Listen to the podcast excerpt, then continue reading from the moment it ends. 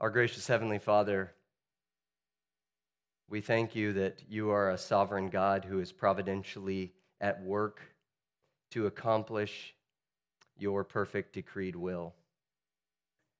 Uh, Lord, we, we also understand from your word that you use the, the secondary causes of the, the, the prayers of your people, the praises of your people, the obedience of your people.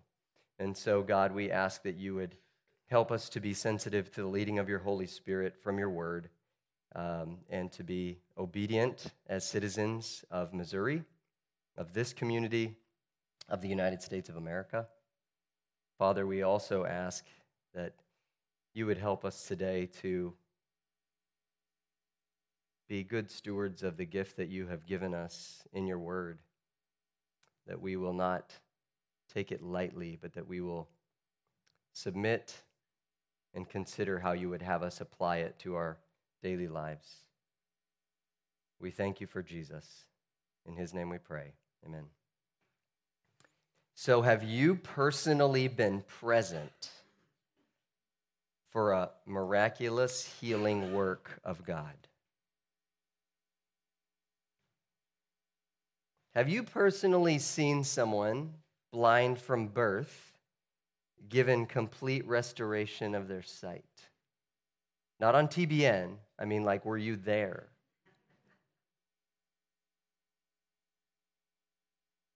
Have you experienced the healing of someone who had been a cripple for his or her entire life and saw her get up and walk?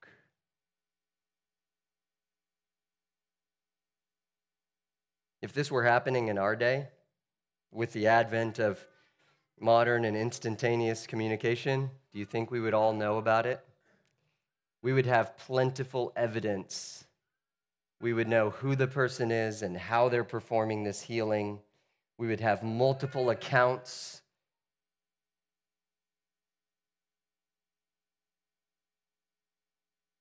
But such are the kinds of miracles that took place in, in Jesus' public ministry on earth. And he became famous for it. People knew who he was. And then this ministry of Jesus continued through his chosen apostles in the early days of the establishment of Christ's church. And as we've said about Acts, this apostolic era was indeed unique.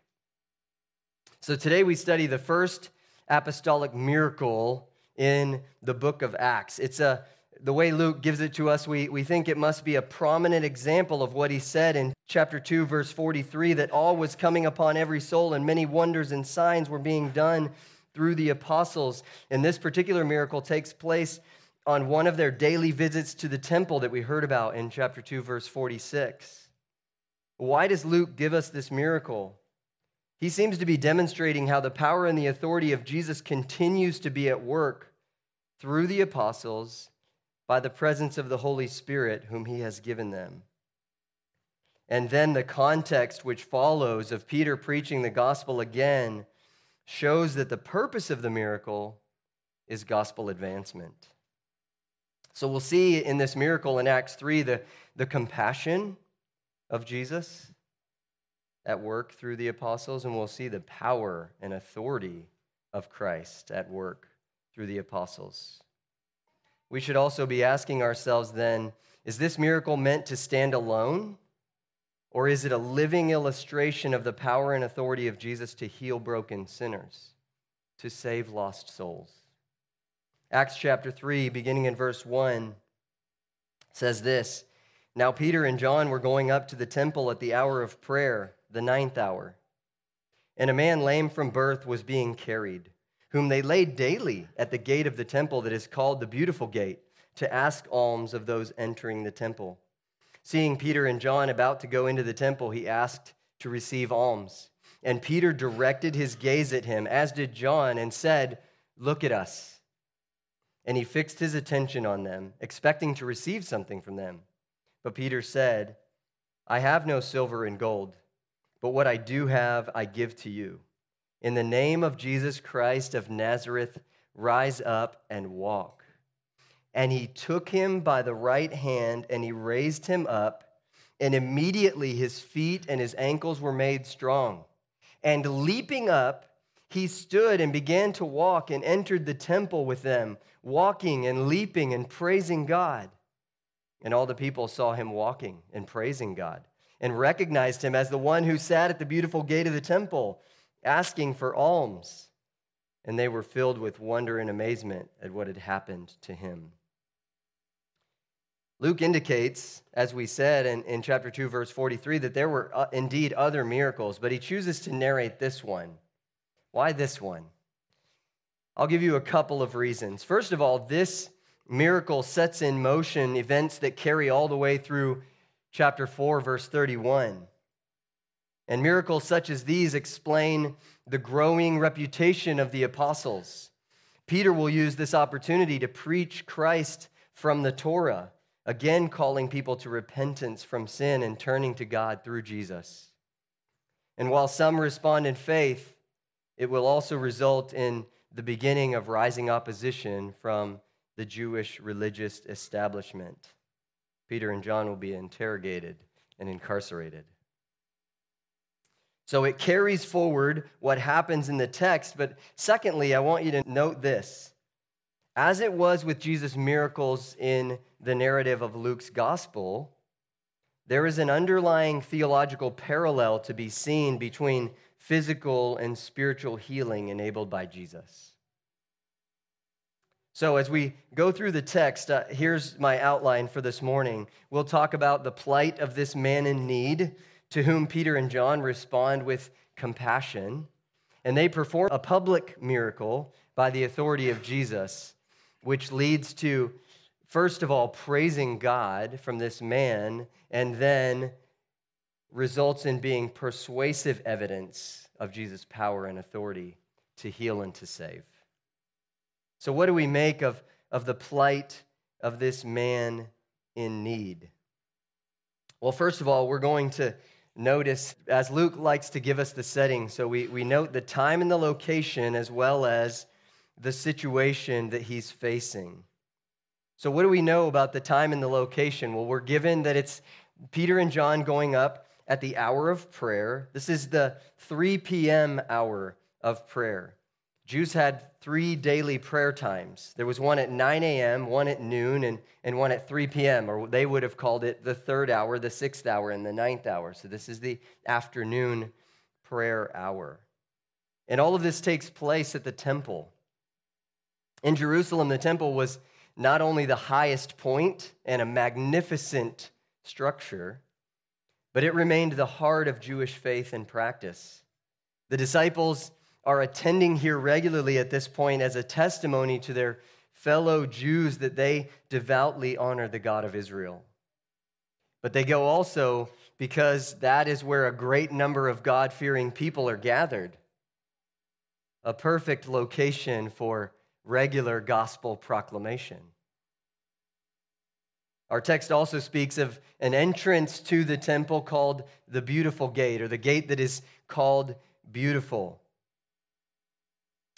As you see this picture of, of Herod's temple provided by Logos Bible software, they tell you that they most likely believe this main entrance to the east side of the temple to be the one that is called the beautiful gate. Some people think it's the section between the women's courtyard and, and the courtyard of men, that gate of Nicanor, because that gate was made of Corinthian bronze, and so maybe it would have shone brightly when the light was shining on it. But most likely, the way it's described here as an entrance to the temple, we think it probably is an entrance from the court of the Gentiles into the women's uh, courtyard. Either one could be possible. We don't know for sure. But what do the hour of prayer and the temple and a main gate, if not the main gate, all add up to? There are lots of witnesses to this miracle. And there's a large reaction to it. But what about the situation of this man? The infirmity that he faces is that he was lame from birth. Literally, the text says he was crippled from his mother's womb. A background commentary on the New Testament explains that congenital infirmities or deformities, abnormalities from birth, were viewed as harder to cure than other kinds. So, this would be understood as a particularly difficult case and an extra surprising and an impressive miracle. I'll bring this up again in a moment, but there are intentional parallels, we believe, from the way that Luke talks about a similar miracle performed by Jesus and one performed by Peter, and later in Acts 14, one performed by Paul. So, also, there are, it's helpful for us to note details in culture of the times that help us explain the following about, about alms. Alms are, are just the gifts of money or goods given to the poor. Here's what Craig Keener says in a background commentary Begging alms at public places was common in antiquity, although other people did not stress charity as the Jewish people did. In Judaism, only those who could not work made their living this way. But charity was, in fact, highly regarded, and the lame or blind would not have to go hungry, especially if they were near the temple. So, this was a good location, and alms was something that was intended to be something good for Jews to participate in, according to God's law for them. So, we have this man who finds himself in a very difficult plight, and he's been doing this probably for more than 30 years. Peter and John come and they respond compassionately. I want you to notice a couple of things about the way that Peter and John respond with compassion. By the way, I don't know what you think of when you think of the word compassion. Compassion is very closely associated with mercy from God.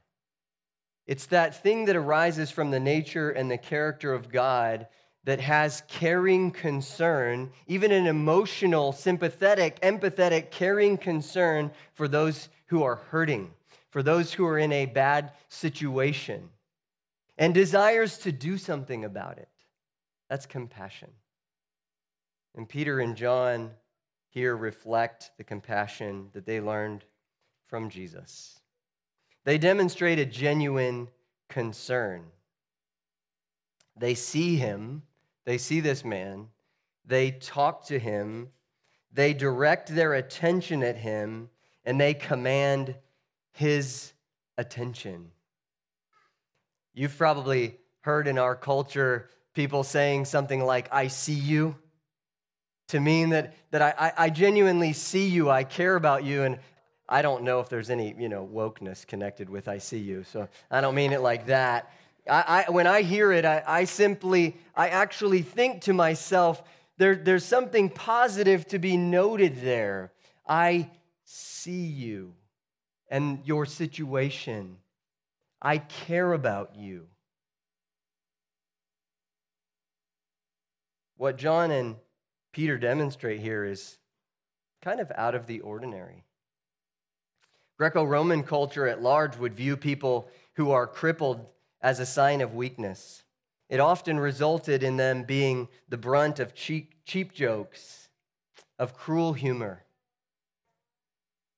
And although the Jews were encouraged by God's law to give alms and lend aid to those in society who couldn't help themselves, who were the least of these, it's not unlikely that many Jews thought such a deformity was probably due to a particularly heinous sin committed by the individual. Or if this person was lame or, or blind from birth, then it more likely was due to some heinous sin committed by their parents or their ancestors.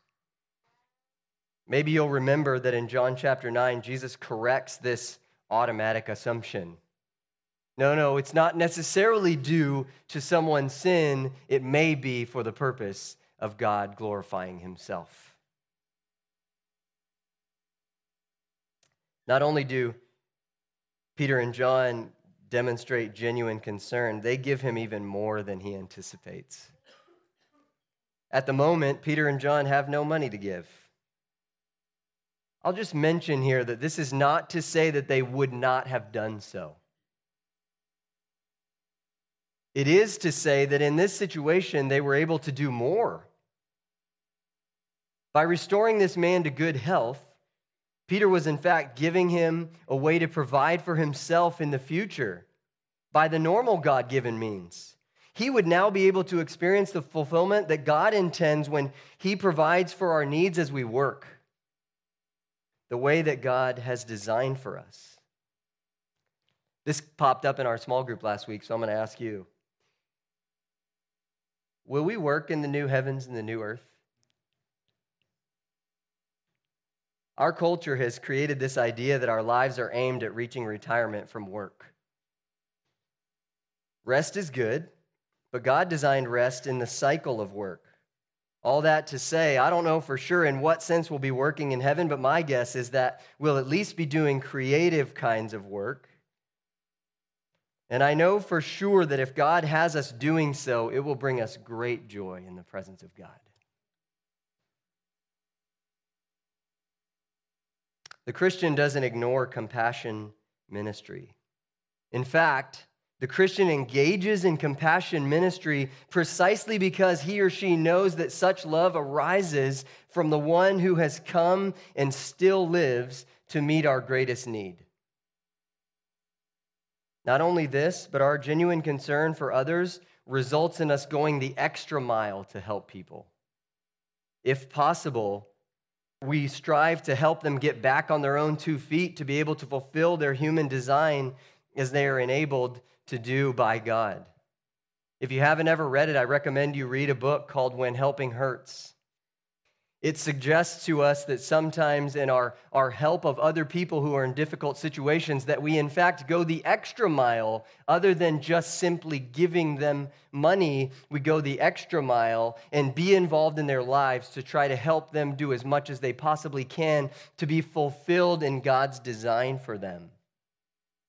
It even goes so far as to suggest that sometimes our desires for uh, short term missions are a little bit misplaced, that we might not be hurting in times that we think we're helping. So we want to keep that in mind. It's actually harder work for us to do compassion ministry if we're going to be involved at that level. It's good for us to help with Options Pregnancy Clinic. It's good for us to help with CAM. It's even better for you to be connected to an individual you have found who is in need.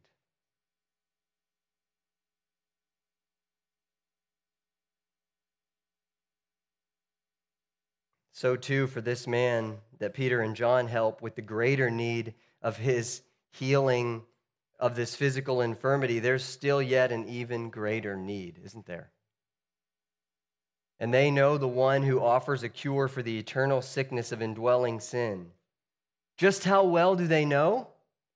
They themselves have been healed, received the cure, been restored to God through Jesus.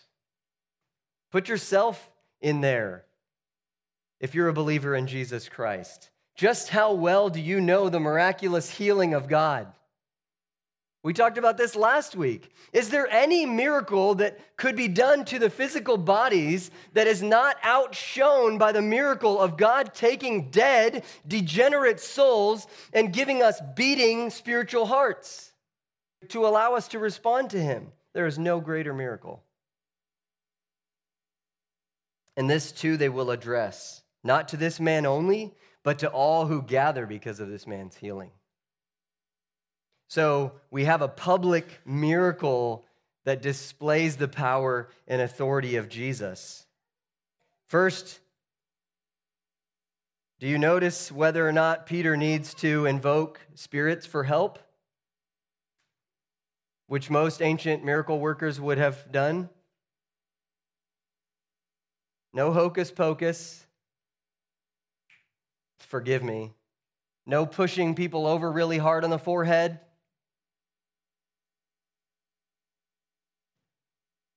Interestingly, nor does Peter even pray. We've been told by James, brother of Jesus, that we ought to pray for healing. We know that we pray according to the will of God and that He can do as He chooses, but we're instructed there to, to bring one another before the elders and have them pray over you for healing. Peter doesn't even pray. Jesus gave his apostles unique power to perform miracles.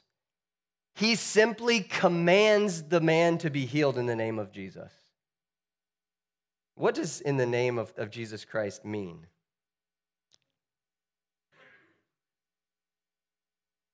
Well, it means that by the personhood that his name represents, in other words, by the authority of God himself, which Jesus has from the Father. That's what in the name of Jesus means. How did Jesus begin the Great Commission with which we are most likely very familiar? Matthew 28 18. How did he begin the Great Commission? Jesus came and he said to them, all authority in heaven and on earth has been given to me, and now I'm going to give you a command based on that authority. You're going to go in my authority, the authority of God.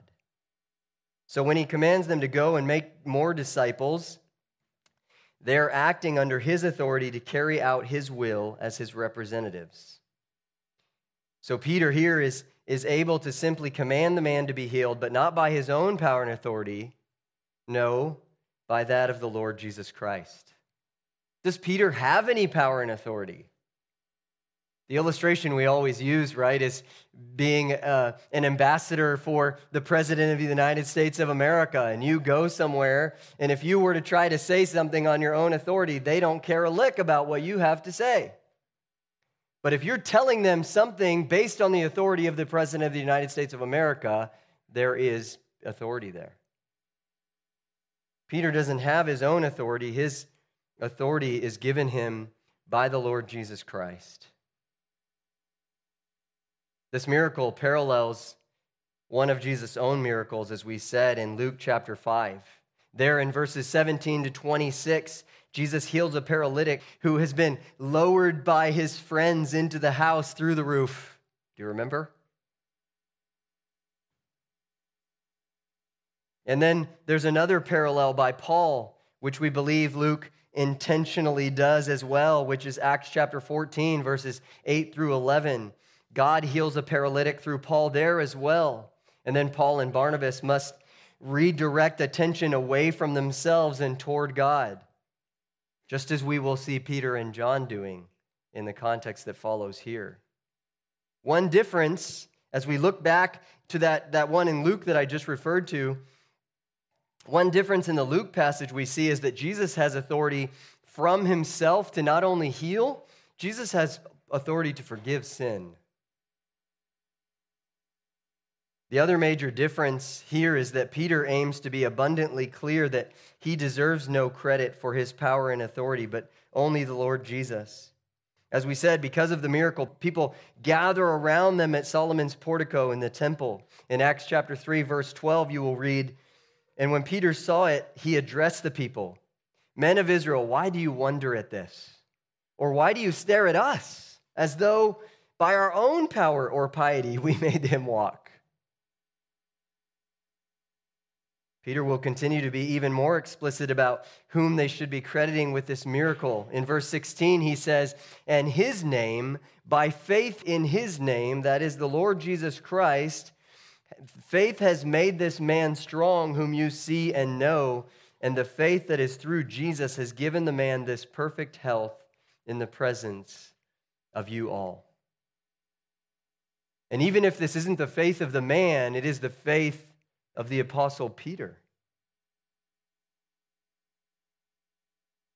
Peter will reinforce this same thing before the religious leaders in Acts chapter 4, verse 10.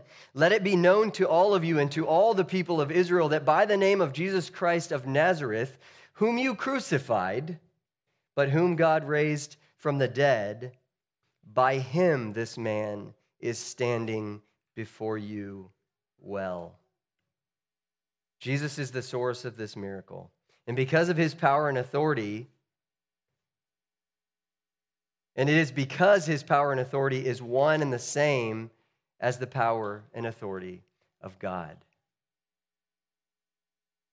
Notice too that this miracle is instantaneous and complete. Look again at verses 7 and 8. Peter takes him by the right hand and he raised him up, and immediately his feet and ankles were made strong. Never has this man walked, never has he had healthy feet or ankles. I find it interesting that as we get to verse 8, he not only gets up, he leaps up and he walks and he's able to run around leaping for joy. Remember, he has never learned to walk. he's immediately healed and he immediately knows how to use these.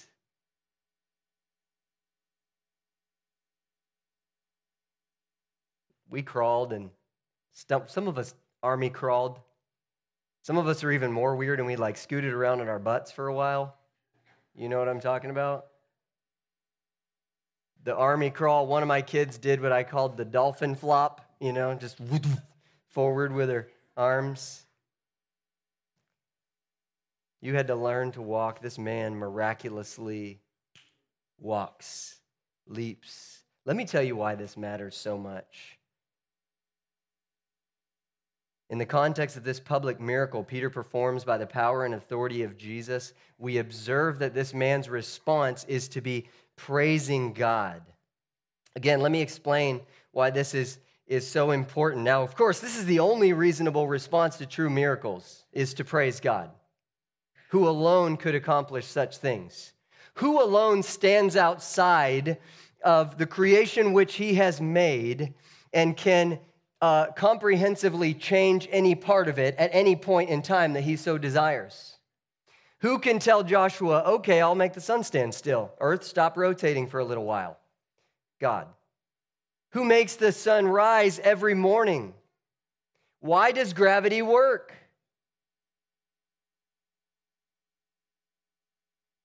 Why do the stars shine? Because God sustains them by the word of his power. Only God can accomplish such things. And I was telling you about this man, you know, being able to walk and even leap, leaping. His reaction employs a, a rare term in Greek for leaping. It uses the Greek word hallomai, which echoes language from the Septuagint. The Septuagint just means the Old Testament translation into Greek. In the Septuagint, there's a verse in Isaiah chapter 35, the beginning of verse 6, which says this, and it uses the same word Then shall the lame man leap like a deer, and the tongue of the mute sing for joy. In Isaiah, this arrives in the context of the Messianic age. What did we hear earlier in Acts? What has now begun to take place? What era do we now live in? These are the last days. We are living in the last days. The thing that comes next is the return of our King, right?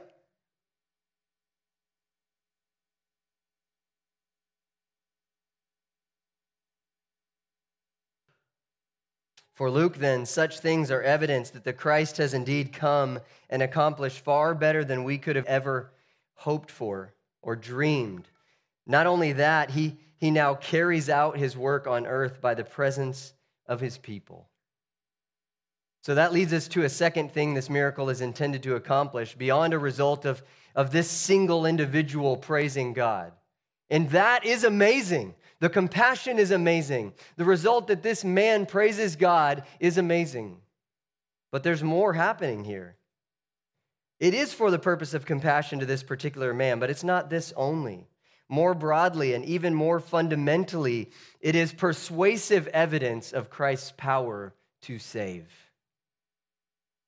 People see him, they recognize him, they know who this guy is. He's been sitting begging at the temple gate for years and years and years.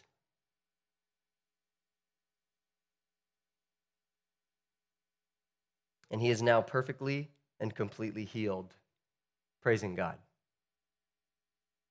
They are naturally filled with wonder and amazement. what would you feel like? If you were there, remember how we started? I don't know if you have, but I have never seen a miracle like this with my own eyes or experienced it in person. Never. I would be in awe. I would go find the guys. I would ask this guy every question I possibly could. What on earth happened to you? And it draws a crowd to Peter and John. There really should be no doubt that Luke intends to not only show how this miracle carries forward the narrative of all that happens next, but that this healing power and authority from Christ parallels the even greater miracle that we spoke of that Christ can spiritually forgive and restore sinners to God. The religious leaders will ask when they arrest them and, and question them in Acts chapter 4, verse 7, they'll say, And when they had arrested them and set them in their midst, they inquired, By what power or by what name do you do this? Peter's like, Well, I'm glad I asked that question.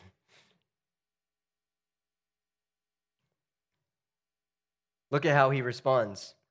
Chapter 4, verses, you got to look in your Bibles now because I don't have this on the screen. Peter, filled with the Holy Spirit, said to them, Rulers of the people and elders, if we are being examined today concerning a good deed done to a cripple man, by what means this man has been healed, let it be known to all of you and to all the people of Israel that by the name of Jesus Christ of Nazareth, whom you crucified, whom God raised from the dead, by him this man is standing before you well. And verses 11 and 12, this Jesus is the stone that was rejected by you the builders, which has become the cornerstone. And there is salvation in no one else, for there is no other name under heaven given among men by which we must be saved. Where does this power and authority of Jesus to heal and to save leave us today? Have you experienced a miraculous work of God through faith in Jesus Christ? The power of Jesus is at work to make a people for himself. If, if a now physically absent Jesus can heal like this, doesn't he have power from his risen and reigning position? Doesn't he have power to forgive sin and restore to God those who come humbly to him? Would you be free do you want to be free? Set free from self, set free from sin? Do you feel the weight of the burden that you carry to be so self absorbed? Do you feel the weight of the burden that you carry? That there is a God who exists and he loves you and you are accountable to him, and that if you think you have to make yourself right with him, do you not feel the weight of that burden. Would you be free? Come to Jesus. Come to Jesus. And when we again are tempted to pick up our burdens, Jesus says, My yoke is easy, my burden is light. You are my child. You now work, serve alongside me. Keep coming to Jesus. And isn't it amazing to think that the power of Jesus is still at work through his people for the praise of his glory? You get to be a part of that. Since God's power, God's limitless power to change people is still at work through us, we keep praying as the apostles will do together with the disciples after this. We keep on pursuing Christ. We keep proclaiming him. The verse that we emphasize here at Branson Bible Church is sort of a, a key verse, a central focus for us is Colossians 1 28 and 29. Him we proclaim warning everyone and teaching everyone with all wisdom. And I do this with all his energy that he powerfully works in me. Let's pray, and then we'll sing together again and then take the Lord's table. Father God, we thank you. We know that all the power and authority to make us right with you comes from you and is for you. But we do aim to live our lives gratefully responding in praise, gratefully responding in obedience. Father, those of us here whom you have chosen and made your own, we pray together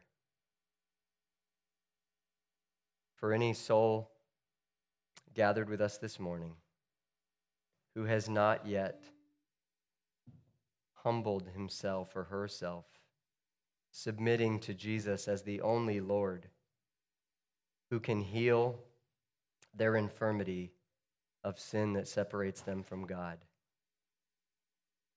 May they come to Jesus on his terms, knowing that he alone has paid for their sin. He alone is the Lord who is risen and reigning and returning. We love you. We thank you. We praise you. In Jesus' name, amen.